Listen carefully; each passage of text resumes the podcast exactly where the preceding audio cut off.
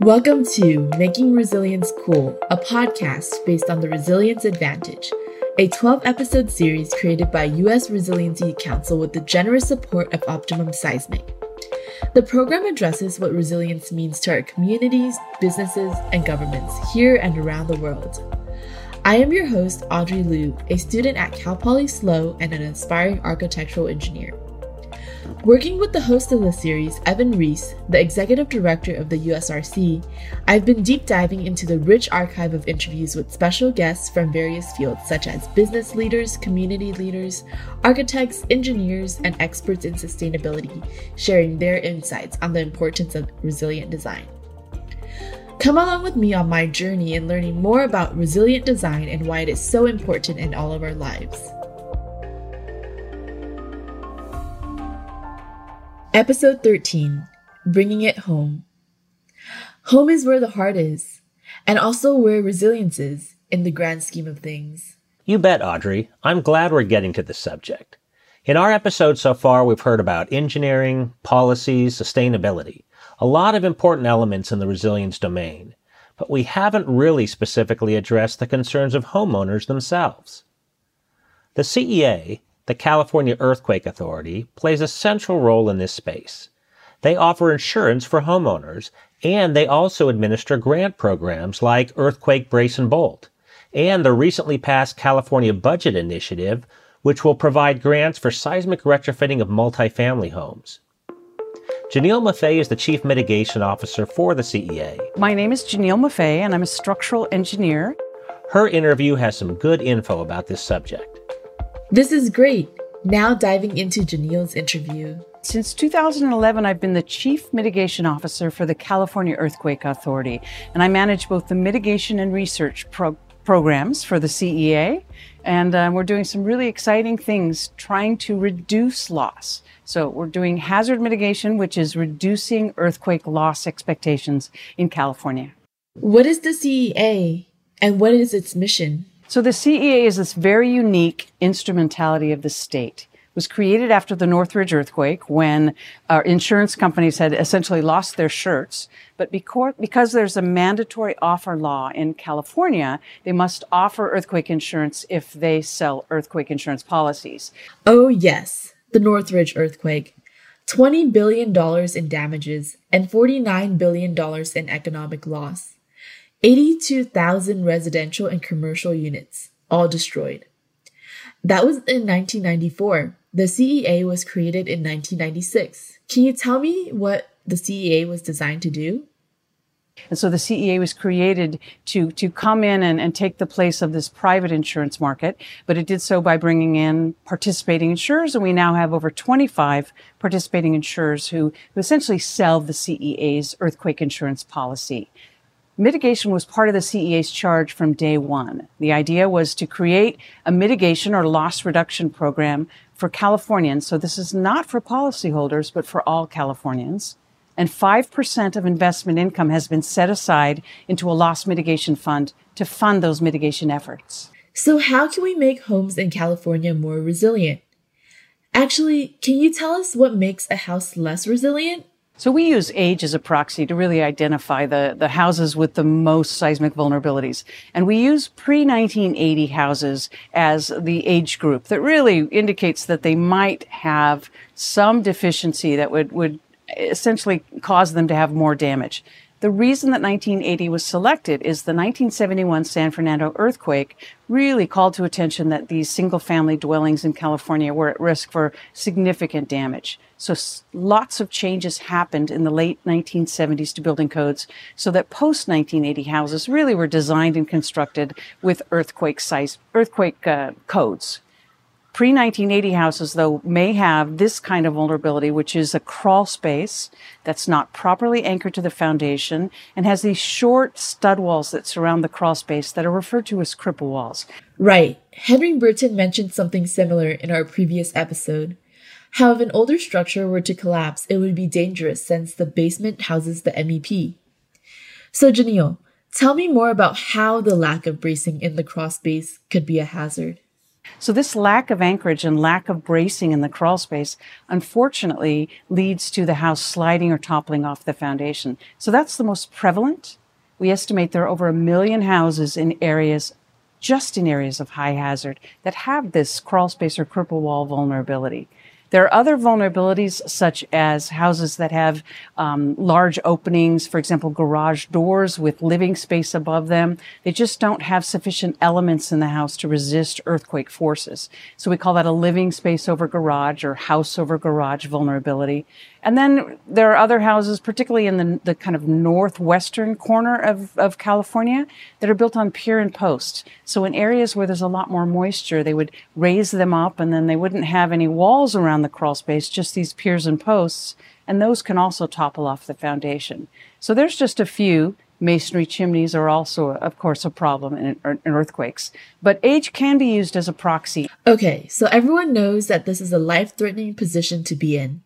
But knowledge alone doesn't do the job. How can we push homeowners to prioritize resilience? So the Earthquake Brace and Bolt program provides up to $3,000 to qualified homeowners. And to qualify, you must be in one of our zip codes. We started in areas of highest hazard in California, and we've been expanding every year since our pilot in 2013, 2014. And that $3,000 goes a long way because on average in California, this retrofit is about $5,500. And if you, you don't need the plywood, you just need the bolts, it actually is very close to that $3,000 amount. So it's turned out to be, I think, a good, it's a good tipping point. It's enough to, to kind of nudge people. We have some people who, who knew that there was this problem. They've always wanted to do it. And uh, the wonderful thing about it is that afterwards, um, so many of them tell me that they sleep better at night. Wow, with all these benefits, why don't homeowners automatically resort to choosing resilience? There must be more incentives. How about taxes? That's right. So a few years ago, the state legislature, California's legislature, took care of the taxability of our grants at the state level but uh, obviously they couldn't take care of federal taxes. And so we do have legislation pending uh, in Washington. It's been introduced and uh, it's got a lot of bipartisan support. It was extended to include other hazards such as, as wildfire and uh, wind damage. And so um, that allows us to, to get the support of a lot of, of states that are really dealing with the same issues, which is if you come up with a grant program like ours and utilize local or state funding, it's taxable at the federal level. Now, if I use FEMA funding, that's perhaps, you know, it's Stafford Act funding, that is not taxable at the federal level. So we think we have a, a good chance with this legislation. Doesn't seem to be a, a lot of um, uh, opposition to it. It's just a matter of, of course, um, trying to, to get it through the, you know, the DC system. The word on the street is that there's a new bill supporting the seismic retrofitting of multifamily homes, AB 1721. What's this all about? So the, the $250 million that um, will be allocated to this program, this multifamily soft story retrofit grant program that doesn't have a name yet, is very exciting. Um, the, the multifamily program uh, is is very different from earthquake brace and bolt. The funding is different. The funding is coming from the state of California, and it is for this uh, a little different kind of a structure, but but very much involved with the same purpose which is to be, allow people to be first and foremost safe and then be able to stay in their homes, more likely to stay in their homes after an earthquake. We already have seen in California severe housing shortages, um, all kinds of impacts on the housing from the pandemic. The last thing we need is for a disaster, which is a man made disaster, which is what an earthquake is, to put people out on the street. So it's so exciting to be able to uh, think about managing this program and putting this money into buildings through a grant to make Californians safer and more resilient in an earthquake. That's so exciting. Do you think the residents of California are aware of the actual risks of an earthquake? Well, it, it is interesting because I think, you know, like everything, it, it, there's a spectrum of, of understanding of earthquake risk. Um, and then sometimes the way that we deal with risk affects how we, we take in information. So there's, that's a person in California who says it will never happen to me. So they're aware of earthquakes, but they somehow are, you know, are able to rationalize that this is something low probability, so it's not going to happen to me. And obviously, there are, you know, kind of the, the early adopters that um, that recognize risk and want to do something about it, and so they'll retrofit a home if it's appropriate, and they'll insure it. Uh, and then there's kind of everything in between. And so when we are looking to provide information to homeowners, we're trying to, to meet that diversity of thought and, and um, that diversity of an understanding of risk. Growing up in California, I knew about the risk and dangers of an earthquake. But as I got older, it seems like it became more normalized. People don't seem to be as focused on it. If someone were to tell me a tornado is about to hit California, I would take more notice than if someone were to say, the big one is coming. How do you address the big one when you are talking to people? So when I speak to Californians, um, and I am predominantly, you know, along the coast in the San Andreas fault zone, I say we live in earthquake country. And so the idea that you're two kilometers or two miles from the fault or 25 miles from the fault, um, you know, we used to call it zone four. You know, essentially the coast of California, where something like 85% of our population lives, is in earthquake country. And so, um, certainly when I talk to people, um, you know, I think that, that my message resonates with them. The key is that I, you know, one person can't travel all around the state and talk to everyone. And so, um, and then, of course, we, we all know that we need to have a consistent message. A cons- consistent message if we live in earthquake country, you may have vulnerabilities. There's some simple tools to help you figure that out. And then there's some simple mitigation measures that we can help you with. So, would a rating system help? Could it help with making people more aware of their vulnerabilities in the face of a major seismic event? So I think that, that currently there really isn't any, any way for a homeowner to really understand their vulnerabilities unless they can go through the material that we've printed, the material we have online, the material we have in guidelines, or if they hire a structural engineer or a contractor who's in the know. Um, and then when they do get that information, um, sometimes it's not consistent. And so what a rating system would do is have a consistent vocabulary of vulnerabilities, a consistent vocabulary of how to mitigate those. And then, you know, a rating system kind of also gives you the ability to prioritize. Other than the rating system created by US Resiliency Council, what kind of material and information is there about other ways of rating resilience? So FEMA created a, an excellent document in the 1990s called FEMA P50 that was originally intended just for Los Angeles to provide a rating system of seismic vulnerabilities on houses. And then the best thing about it, it was it was uh, alphabetic, so A, B, C, D. And the idea was if you had a, a C, C minus D, that it it immediately told you what the vulnerability was and how you mitigate that. And if you mitigated it, how you would change that that score. So, for example, you had that C because you didn't have anchor bolts. You mitigated that and you moved up to a B, and then it described the kind of damage that you would have. And so, it was a very clean, clear system. And so, uh, you know, we we do support a rating system. Let's bring it back home. Can you talk to me about what this means for people in their own homes and how this kind of system can impact their decisions? The, the ideal situation would be at, that a person who's, who owns a house, a person who's buying a house, would have very clear information about seismic vulnerabilities, how to mitigate them, and just exactly what the damage would look like and how that would affect their families. You know, can they stay? Can they shelter in place?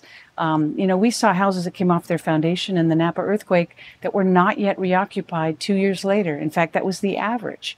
And so if you if you know that you have that kind of damage, you know, you've been rated a C and that's what you're going to see, that's the downtime that you're going to have, then you can start to make educated decisions about how to mitigate those vulnerabilities. I think this would make resilience more interesting to be able to use that empirical information to create a more resilient plan. I'm curious on what you were saying about families. I understand that you had a bit of a perspective shift on how you view resilience in terms of families and the human element. Can you tell me about how the 1994 Northridge earthquake affected you and your career in the structural engineering industry? That was a had tremendous impact to me and in fact changed really my, my entire thinking about earthquake damage. So the, the intent was a structural engineer to go in and to evaluate earthquake damage and then make recommendations for repairs. But unlike going into a commercial building, you know, you are meeting not only the building owner, but a homeowner. And, and that's different. The relationship between a homeowner and the structure is very different than between, you know, a commercial building owner and, and the building. This is their home. This is where maybe they raise their children, where they want to retire. And I ran into circumstances where, you know, I met a man whose wife had just gone into a, um, a senior care facility for the first time in their 50 year marriage, or a, another home where, you know, the mother was clearly going through cancer treatment and asked me to explain why their 10 year old son was safe to sleep in their bedroom. And I, I recognized that, you know, for them, you know, life was, was not easy at that moment. And that, that earthquake dropped in on a very difficult time in their life. It's like try and pick a, the best day of your life for an earthquake to drop in. And you just, you simply won't find one, um, for all kinds of reasons. And so what I learned was that the, the house is never the client. The client is a person. And, and the relationship between that home and that family is very, very important. And to, to have your, your entire life disrupted in an earthquake where you have to move your family out of the home, find a place for them to live, find a, you know, a way to get your children back to, to school in that same community so that they can retain that community and be part of the, the recovery of that community while living somewhere else. It's so true that the home is where the heart is. The environment you live in, your home, definitely plays a huge part in your core memories and your own personal resilience. I know how important childhood memories have been for me. I still get goosebumps when I drive past my childhood home. It brings back a core memory of playing with my grandpa, making newspaper boats for me to float along the water stream on rainy days. I can't imagine what it would be like if memories like those were about traumatic events rather than joyful ones. I can see why your experience in Northridge had such an impact on you. Tell me about how this translates to commercial buildings. Well, you know, there's a, a, a careful balance between commercial and residential buildings. And you know, when I talk to some of the high tech building owners or people representing them, I'll say, you know, like some of the Apples and Googles will have office buildings that are designed to some of the highest standards. They have very sophisticated facilities managers, and they've made very sophisticated decisions so that their buildings will uh, uh perform at a very high level after an earthquake. They want to be almost like a hospital. And then all of their employees go and get in their cars and drive home to these pre 1980 houses, you know, in the evening. And this is a, you know, highly educated, sought after um, population of workers that frankly can pick up stakes and go somewhere else if if they have so much damage that really default makes more sense and so there's that relationship of that uh, you as a as a, a building owner and as a business owner need to be thinking about how prepared how resilient your workforce is are there specific cities that are leading in this effort in mitigation programs that's why San Francisco and Los Angeles have made some of the decisions to go ahead with these mitigation programs. They recognize that a huge population in their cities were renters. And, you know, renters are, are transient. They can pick up and move to another rental property. So, um, the other thing is that, you know, a, a person who's working in, in your commercial space um, gets up in the morning, goes off, goes into a building. There's a presumption of safety. You know, there's a presumption that certainly my government, my community wouldn't let me be in a building that, that that's dangerous. And of course, we in the structural engineering world know that you know, we've done structural triage and we've tried to pick off the, you know, the worst, you know, the, the weak performers, the unreinforced masonry. We started with hospitals. We're now looking at soft story concrete. Um, but there's so many of them and there's so, and there's a lot of money involved in that, that, um, that it takes time. And so for someone to be informed about where they take their child to school, where they decide to, to dine in the evenings, where they spend most of their time during the day in terms of their work, to have some sense of somebody who knows has checked that, has given it a rating, and, and I can depend or rely on that rating to know that I'm going to be there in the evening, able to get in my car and go back to my retrofitted house where my family is protected. So there's a there's a very close relationship in all of that. Evan, my deep dive with Janiele was great. She elaborated on incentives to push the resilience movement forward and spoke about her personal experiences as a structural engineer visiting people in their homes after the Northridge earthquake. She also gave a little introduction to the new Assembly Bill 1721, which helps owners of multifamily homes retrofit their buildings. I thought you'd find her perspective helpful. You know, it's unfortunate that homeowners and residential landlords can sometimes get lost in a larger conversation around resilience. When it comes down to it, they're often the ones who need the most support. All of what we do is about preventing harm and suffering in the event of natural disasters and getting people on their feet after one happens. It doesn't matter what size the building is, the impact of its resilience can be felt by the whole community. Cool! So, who's going to be our next interview? Take a listen to Jonathan Cohen's interview. He's the owner and operator of Society Hotel in Portland, Oregon. The building's over 100 years old and is built of unreinforced masonry, one of the most dangerous building types in an earthquake. Jonathan had to do a complex job, a top to bottom retrofit of the entire building, in order to make it safe for its residents. Great, looking forward to it. For more resources and information about Janiele Maffei and the California Earthquake Authority, or for links to the Resilience Advantage series, check out our website. Thanks for joining me and listening to Making Resilience Cool, a podcast based on the 12 episode Resilience Advantage series created by the USRC with the generous support of Optimum Seismic. Join me next time as I delve more deeply into the incredible archives of interviews from that series with engineers, architects, innovators, business leaders, and community leaders, talking about everything you could possibly want to learn about what resilience really means. Next episode, I'll be deep diving into the Resilience Advantage interview with Jonathan Cohen, the owner and operator of the Society Hotel in Portland, Oregon.